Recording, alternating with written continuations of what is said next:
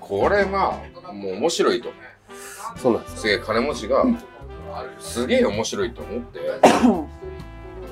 いやこれちょっと権利うちにくれよってなった時にうん山田さんにいくらだっていう800円ぐらいの安い駄菓子屋で豪遊した時やめろそんなもん800円で今の世の中なんだ800円何が買えんだよ800円でまあまあ買えるけどその日暮らせるじゃないか暮らせねえ よ二十歳超えたやつがその日800円で暮らせるかこの番組はとあるバーの片隅から聞こえてくる会話偶然出会った年も仕事もバラバラの3人が映画や漫画アニメなどについて語り合う番組ですタバコ買ったらねもう300円しか残んない残んないですよ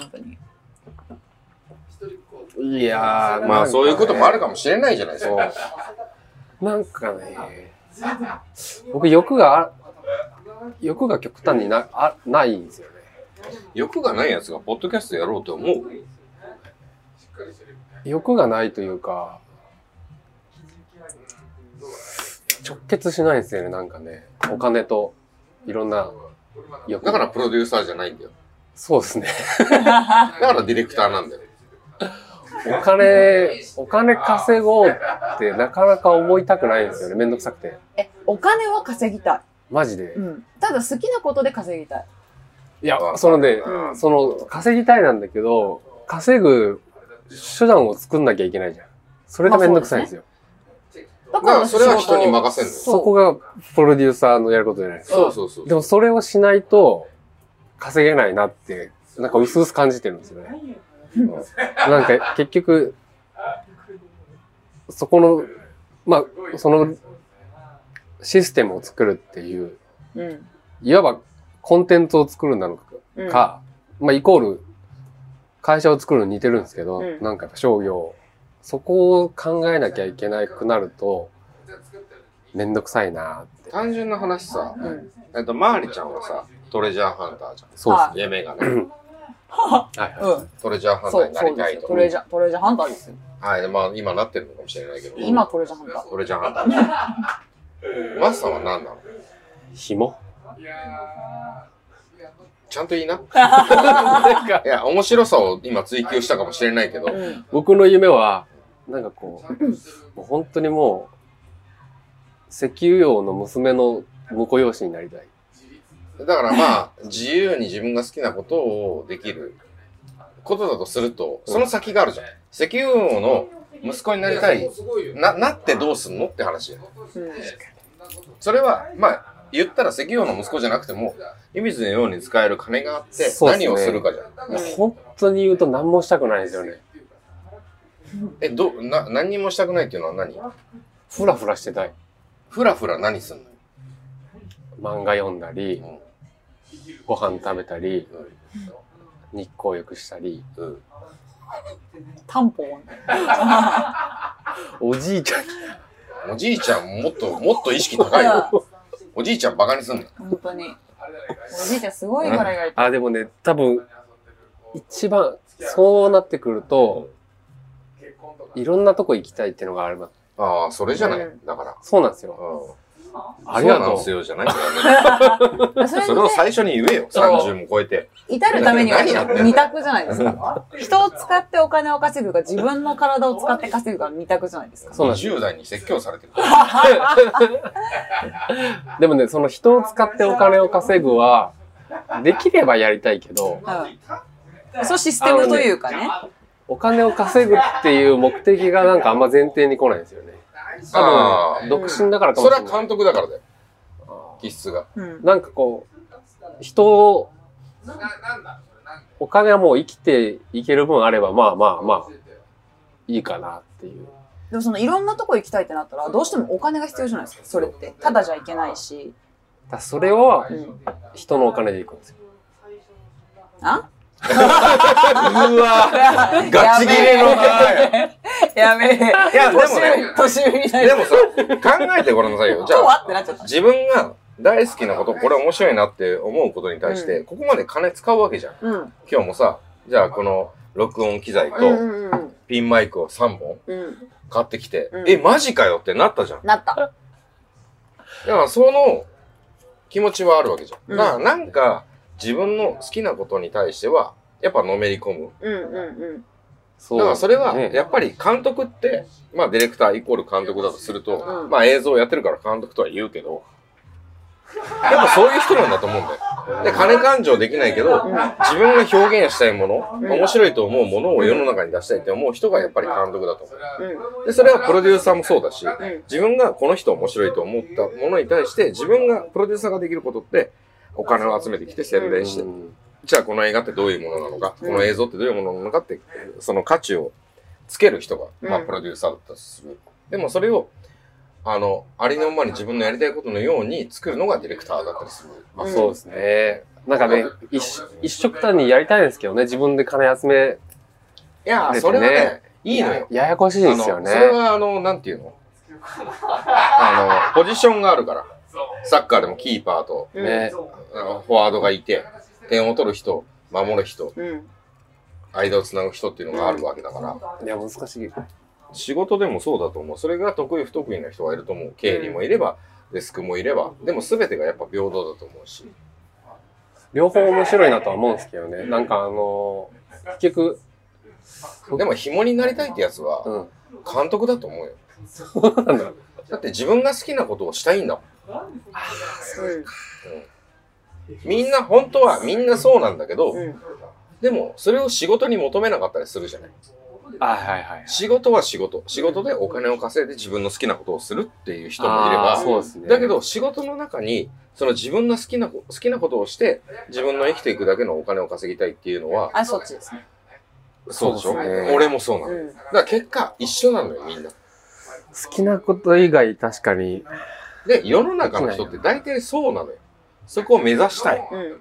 だけど、それを割り切るひことができることもあうる。んうんうん。だって自分にはこんな素敵な趣味があって、うんでもここで働けばこれがちゃんと充実させられるっていうこともあるし、いろんなこう考え方ができるけど、それが一緒一緒になっちゃう、このアマちゃんの僕ら。好うんきなことをしてお金を稼いで、うんそれで生きていきたいっていうことあわよくばそれで大金持ちになって、大金持ちというか、自分が好きなことを金のせいで止めたくないっていう人うわーたちじゃない。はちょっと正座しちゃうわ。い。定期的に。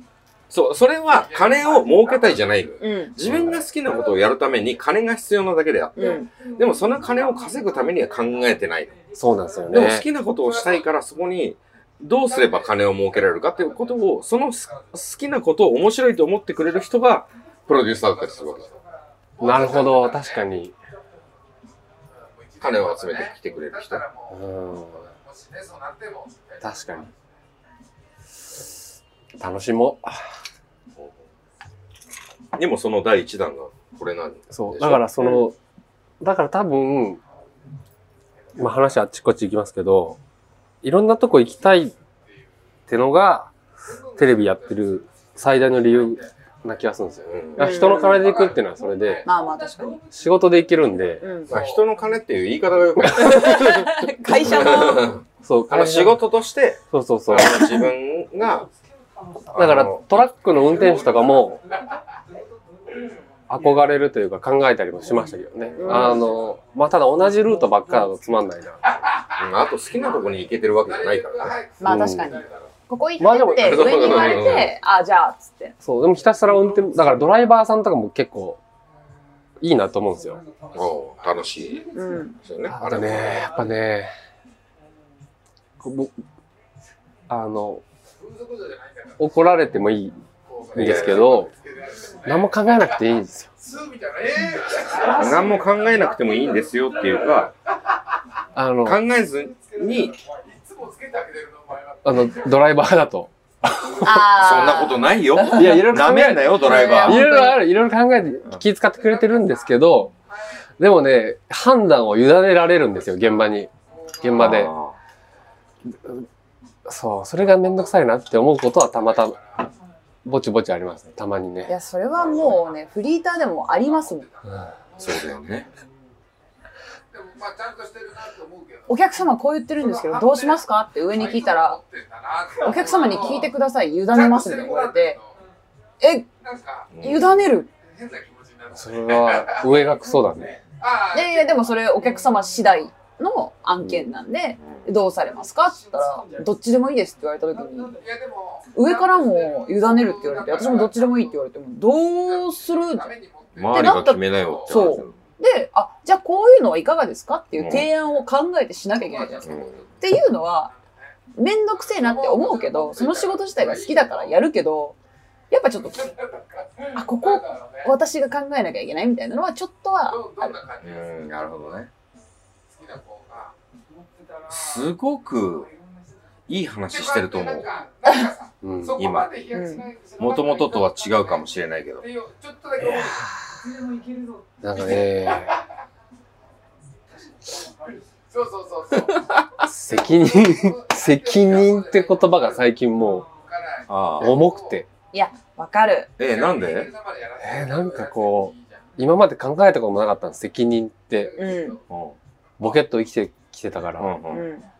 取りたくないもん、一瞬次そに。う。でもなんかこう、多分、男の方が精神年齢ちょっとやっぱ低いじゃないですか、5歳ぐらい。うん。で、女の子の方が多分もっとなんか、早めにいろんなこと考えてる気がするんですまあ、よ、ね。この関係性を見てればわかるよ。うんねえ40代、30代、20代、20代が女の子だから。そう。そこと普通あに、そうだね普通に楽しくお話ができそうて、なんですよねあ、なるほど、すごいな、お前って言える、この感覚うん。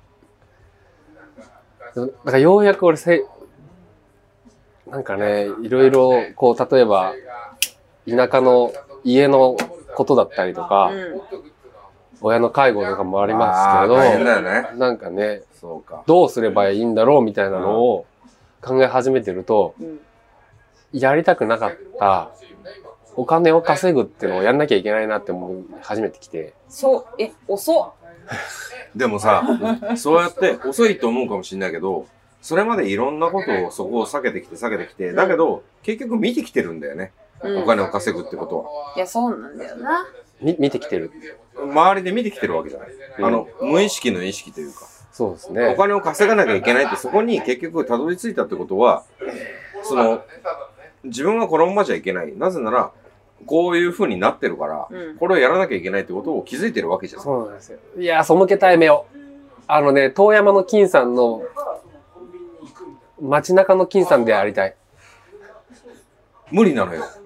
富山の金さんはなぜなら、あそこでちゃんと奉行の仕事してるから、あれができるんだ。あいつエリートのバックボーンあるからね。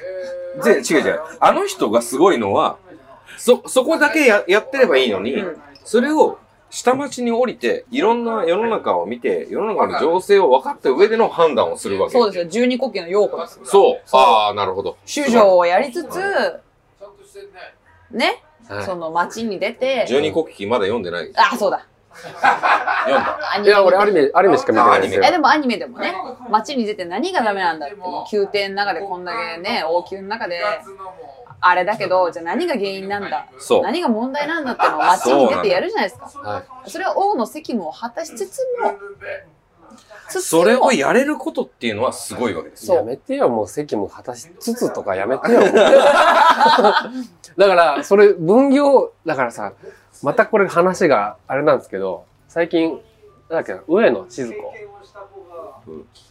上野千鶴子さんでしたっけ上野千鶴子さんで、なんでしょう。えー、っと、多分教、教授なんですよ。はいあの、女性学とかうんははいい。やってる、いわゆるフェミニストなんですけど、はいはいはい。のえー、っとね、NHK でやってた、最後の講義っていうのにうん。うん。出たんですね、3月の末に。はい それ、ちょっと DVD もらってみて。はいなんかそままああ、の、家庭に、ね、今まで入ってた、とと、日本の女性は、みたいな、そういう話があったんですけども、俺、それって、なんだろう、もう女性の社会進出みたいなところが、なんか腑に落ちないという部分があって、うんあの、腑に落ちないというか別にいいんですけど、それはそれで。あの、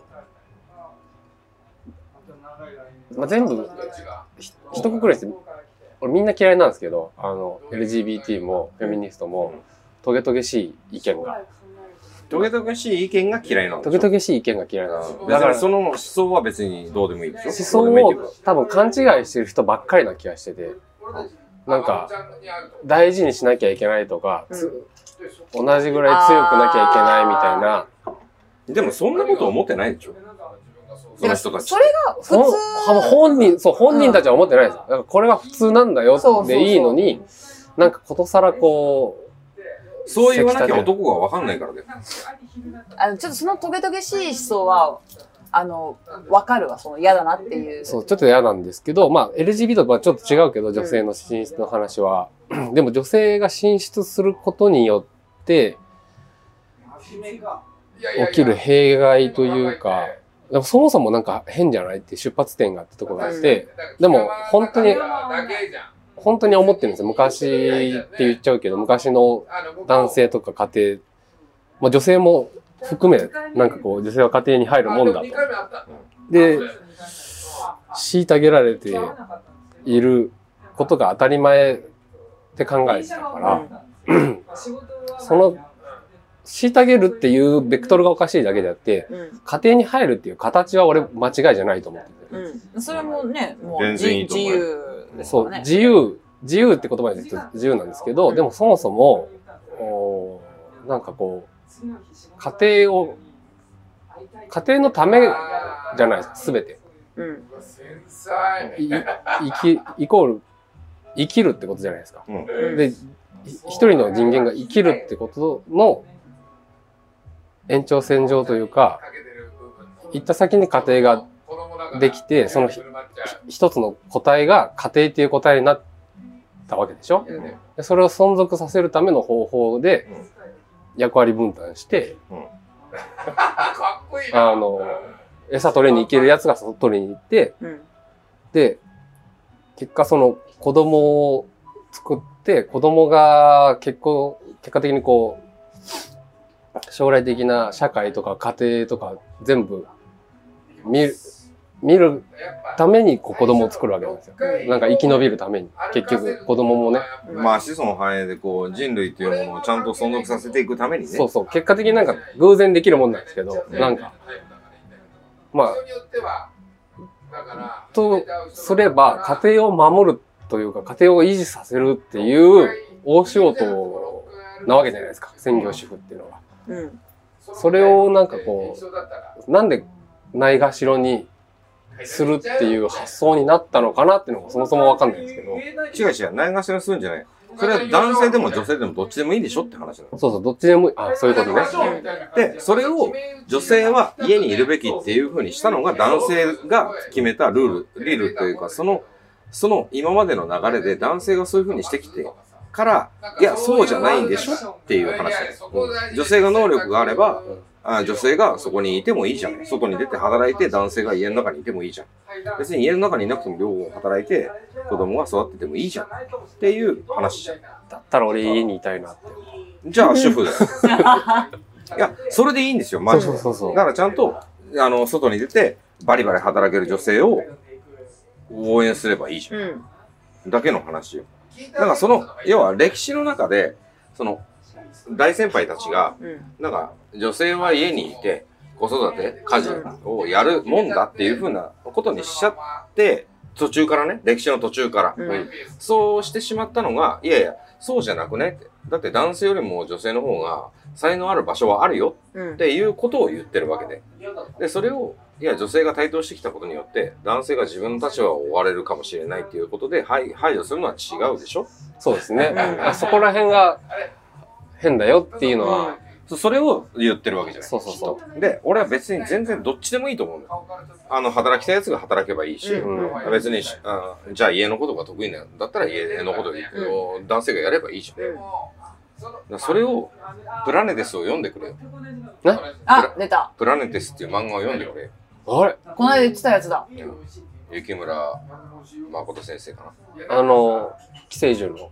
違う違うなな。プラネテスは、あれです。今だと、ヴィンランドサガです。そういうとこをすごい大事にああ、そうか。ヴィンラえ、ンそれ関わってくるんですかちょっといや、ヴ待っィンて。ランドサガっていう漫画を描いてる、その前に、にプラネテスっていプラネう宇宙漫画を描いてるんテでスをすうんうんうんうん。よ。で、この人本当に素晴らしいんですけど、まだ相性の問題だよね読んだぞ、俺でも。全4巻、5巻かな。うん。で、その中で、一つ、その、まあ、その大きな仕事の話として、デブリ、宇宙のゴミ回収の仕事があるんですよ。で、その中の船長がいて、まあ、主人公ではないんですけど、主人公が働く、そこの会社、あのその宇宙船の船長が女性なんですよ。うんうんうん。その女性が家に帰ってきて、うんもうその宇宙の仕事辞めたっつってうんでそのえ船長は子供がいて、旦那さんもいる。で、帰ってきて、もう辞めたって言って帰ってきた時に、旦那さんはずっと家事をしてるんだよね。うんうんで、で、辞めたって帰ってきたから、旦那さんは、タッチするわけ。うんうん。じゃあ今度は俺が働く番だな。っおお。ていうシーンがある。そんぐらいがいい。素晴らしいんですよ。う。うんん。あのなかなかや。ー、プラネテスもそうですし、ヴうィンランドサガもそうなんですけど、あの人は全て愛をか描いてる。うんうん愛というものをいいろんな形で描いてるんですよ。うヴん。ィンランドサガもすごくそのバイキングの、あの、残虐な結構漫画だけど、うん。本来ね、多分でもね、やっぱり根本にあるのは愛なんですよね。それをあの人は延々と書いてる。うん。素晴らしいですよ。え、プラネテス漫画ですかアニ漫画メです。アニメにもなってます。だあけど、アニメはもう絵柄も違うし、あ。そうですよねそうなんえーだ。ね、ぜひね、漫画を読んでいただきたいです。漫画読みます。はい全4巻かな。なんで読んでないんだろう。読んだかな。宇宙漫画が好きで、ちょいちょい見よ読むんですけどね。最高ですよ。プラネテスと度胸星は最高ですよ。あ ああえ、のもう、一個な、なんて言いました度胸星。度胸星途中、僕あの途中で終わっちゃってんだけどね。性質的には俺ど、度胸星なんですよね。わかりますよ。あのー度胸星もすごいです。逆だよ、バーカー。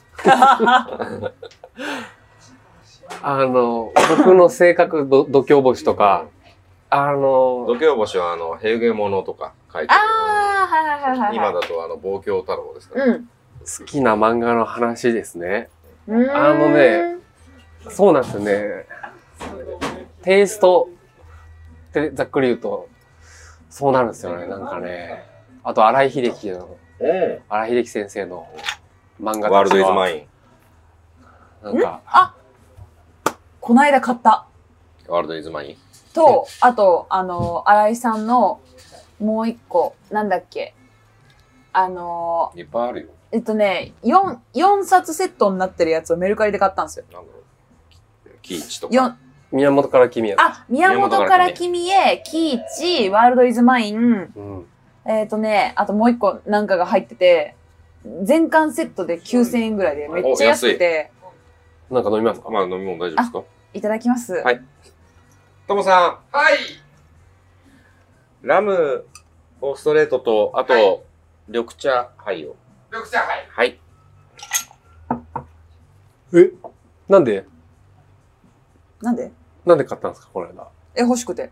愛しのアイリーン、あキ愛しのアイリーンねイチ、宮本から君へ、えっ、と、ザ・ワールド・イズ・マインがセットになってるやつを、セットになってんのを9400円で、全巻セット買ったんですよ本で本で。ああ、いいね。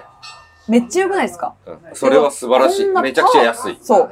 こんなパーフェクトなもんがあるんかと思って、私もうメルカリで、うーん。秒速で、ちょっと破れてますね。いい、いい、いい、全然いいっつって。しかもそれもなんかこう、ミッくらい、2、3ミリの破れみたいな。かまわんかまわん。ほ、細い本ですか薄い。いや、でかいやつ。あでかいやつ普通のちゃんとした、もうでかいってこと1600円ぐらいする。えあ再、再そ販んなのあんのの再販のやつです。あ、あ再販のやつじゃないです。これ、太いやつ太いやつよ。食ったやつね。そううだんあよーまあまあ、でもそれ再販のやつじゃない多分。そうだよ。これそれで冷却冷却して。俺も最初の最初よはわかんないですよね。俺も太いやつでしか買ってない。ワールドイズマインああ、そうなの。あれ、ワールドイズマインって太いのかなワールドイズマインも、いとしのアイリーンいや、多も分、そんなことないと思う。あね普通はそうだよね。太くないんだ。多分。多分ね。あれが初版だったら、不思議な漫画家になそるう、。これ、宮本から君うへ。ん。それは新しいやつですね。あ私たちなんだ。うん。そう、あと、いとしのアイリーンもでかいやそのつキーでチ。の大きさですよ。そう、キーチの、あ、そうですよね。うんで、あと、あの全部実家にあります、これ。ー、これをまとめて、全部で9400円で買いました。みんな好きだよねそうだっ。た映像作家ってみんな好きだよね。あああれとさ。そう。あと私なんで新井さんに興味持ったかっていうと、その前言ったあそこにね、貼ってあるポスターの、あの、佐々木インマイマインっああ。ってい。う映画の佐々木っていうキャラクターの本棚。佐々木がどんな本を読んで育ったかっていう本棚を新宿武蔵野館に展示してたんですよ。ええ素敵な企画、それ。でしょで、佐々木は何を読んで佐々木に至ったのかみたいなあー本棚、佐々木が読んだ、そのね、劇、だってもう映画の中のキャラクターの生い立ちの細かい何を読んで佐々木が佐々木になったかっていうのを実際展示しちゃうっていう。うわで、それに、あの、ザ・ワールド・イズ・マインがあったんですよ。かっこいい。で、これは読まなきゃと思って、で、うん軽く見て、あ、好きなやつと思って。で、それで、で、しかも、新井さんのやつは、他のも私友達から勧められてて、で、それが、勧められてたやつが全部セットになってるやつがあったから、もう買うっしょ、みたいな。うん。それは素晴らしい。そいやーよく荒井秀樹をおすすめだな、その人は。う。ね。いや、でもさ、結結果、どっかしらにあるじゃない。そのエンタメ、漫画、うんあエンタメ、トータルエンタメで言うと、どっかには絶対入ってるじゃないああの人が。そうですね。だからそこ通らないわけはない人じゃないですか。うん圧倒的に。だから、正しいと思う。誰もが映像化しようとして映像化できなかったものばっかりだから。だう。うんん。いや、面白いですよね。なんか、から宮本から君へはこの前ドラマ化されたけど、映画もありましたよね。映画にもなったんだうんう、んなってました、確か。いや、でも素敵でしたよね。うんあのドラマもすごい素敵でした。あの、俺はオープンエンドのあの映像が大好きだったもん。うんうオオープニーん。ングかなあの、公園でずっと、あの、遊んで泣いてみたいなシーン。え映画はよく分かんなかったんですけどね、見たら。うんと、あれですよね、なんか、青井優そうそうそと誰かのやつですう。いよね。けます、そうです。池松さあん、。そうだ。池松さんが坊主でね。池松さんって言うんだ。ああ、いやいや、まあ、い一応わかんないですけど、あの、先輩後輩どうのこうの、いや、だって知らないけど、うん。うん。いや、葵、葵さんがねちょ、っと葵さん。ね井上ね、さん今ちょっと ね。池松さんもすごいけど、どうやっぱ子役からやってる分、やっぱりすごいなと思もうう、。葵優さんの、ごめんなさい、すげえ。え、ちょっとごめん、脱線するけど、うん。写真がほとんどなくてもこあのー、花とアリス、あー、見ました見ました。岩井俊二先生。はい。あと、リリー・シュシュとかね。僕、花とアリスの最後の、あのー、バレエをするシーン、うん。うん。見ました僕見てないです。見てないですかあなたはです。僕、あの映画、最後のシーンだけでいいんで、うん。見てほしいんですけど、あのいっぱい撮るじゃんー、ああ、見てください。もうね、たけしさんと話すとね、あんま良くないんですよね。なんであの、もう仕事したくなるぐらいね、いろんなもん読んだら見たくなっちゃう。違う違うあれは、僕、あの、花とアリスって当時、キットカットかなんかの、うん。あの CM を、多分岩井俊二さんがやってたのかな。うんで、アンさんと、あ、そうですね。あの、葵さんがうん。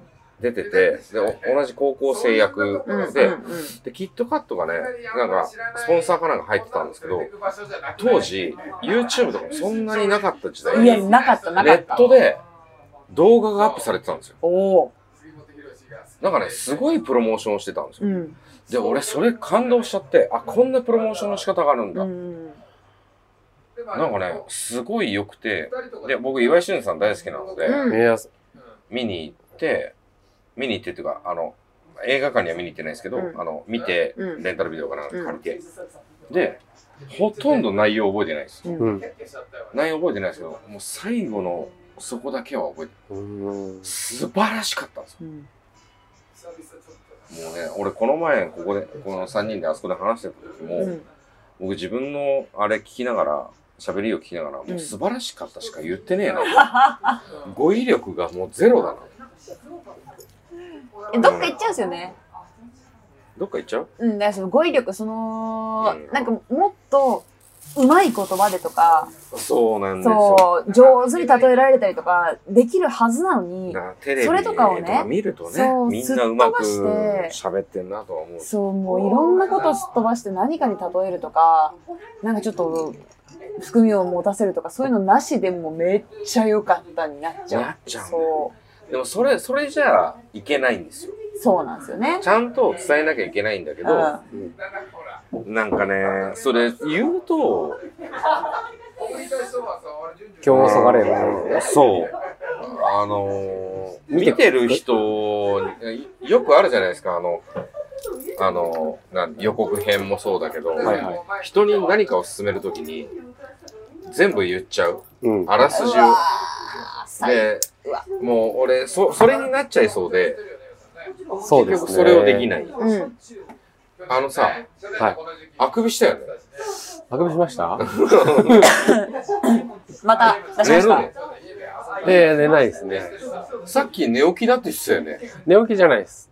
でも寝起きみたいなもん。あ、寝てなかったっすよ。いや、うーんとね、もう起きてからずっと結界誌見てたんですよね。何時に起きたんですかえでも、昼前とかね。普通じゃん。 変わんねえ一緒よ。。俺も一緒だよ。全然一緒。なんかもう今日、 動きたくないな、みたいいや、もう、多分みんなそうっす。みんなそうっす。そう。俺もそうっす。なんかすごい、そうなんかね、なんか、いやー、よかったんですよね。まっさらの男です岩井さんね。いやー、そう。まあ、青優さんがね、いや、素晴らしいなと思って。いや、なんか、今も、あの、の方は、ちょっと、透けて見えるというか、透けて見えるって、あの、透明感がすごすぎて、へえ。彼女の向こう側が透けて見えちゃうんじゃないかいってぐらい、私透明感がある女優さんだと思ってるんですけど、だからその当時の高校生ぐらいの時の彼女って、よりあ、こうか、あーいいですね。透けて見えてしまうというあか、ーなんかその何かが透けて見えるとかじゃなくて、マジで透明度が高すぎて、これ実体の人間かぐらい、うんなん、なんなんだろう、この人間性が出してくる、こいやの、純朴さというか。素敵ですよね。ねな、ななんんなのか、その、リアリティだよね。そうそうなんですよよな。い。や、なんかね、すごいなと思ったのが、あんまり僕、漫画の映画化、好きじゃないっていうか嫌いな方なんですけど、うん。実写化。うん。まあ、宮本から君へは現代劇だから、うん可能ではあるんですけど、にしてもなんかやっぱ、世界観にしろ何にしろ違うじゃないですか。うん。でもね、彼女の演じる安子は、唯一無理だなと思って、リアリいもやそう、う本当に、なんか、漫画をないがしろにせずに、うん。でも彼女のもんになっちゃってるんですよね。うん。なんか、うわこんなことできるんだっていうのが、あの、青井優さんが、は漫画について語るみたいなテレビ番組、知らないですかいえ、なんか、えー、そんなあるのあの、いろんな人たちと漫画の話をするって番組があったんですよ。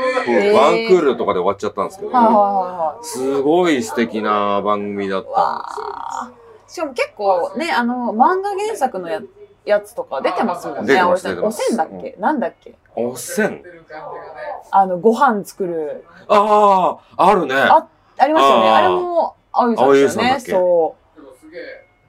そあのちょっとあの、狐みたいな絵描くやつう。うね。ーあん。キュッとした感じのね。あわ和服あ。で。わうの。あと、ね、声優も上手だなって。ねね、何やってた鉄痕キンクリート。あああ結婚かそう。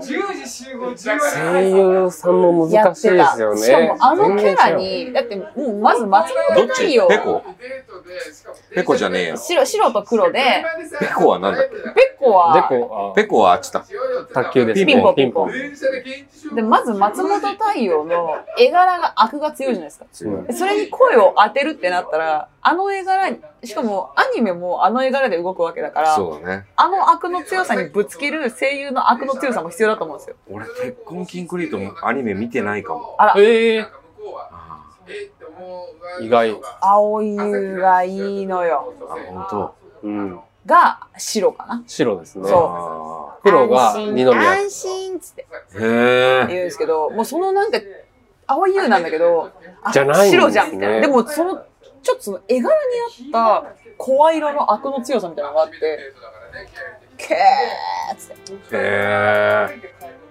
え。いいじゃないの。ちょっと待ってよ。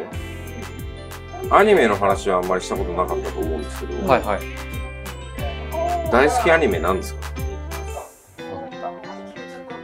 最近大好きアニメ。最近うん最近まあ、フェイバリットでもいいですけど。もう最近って言ったらもう俺今日見た結界誌なんだ けど、結界誌面白いんだ。あのね、俺漫画も読んでないですよ、結界誌って。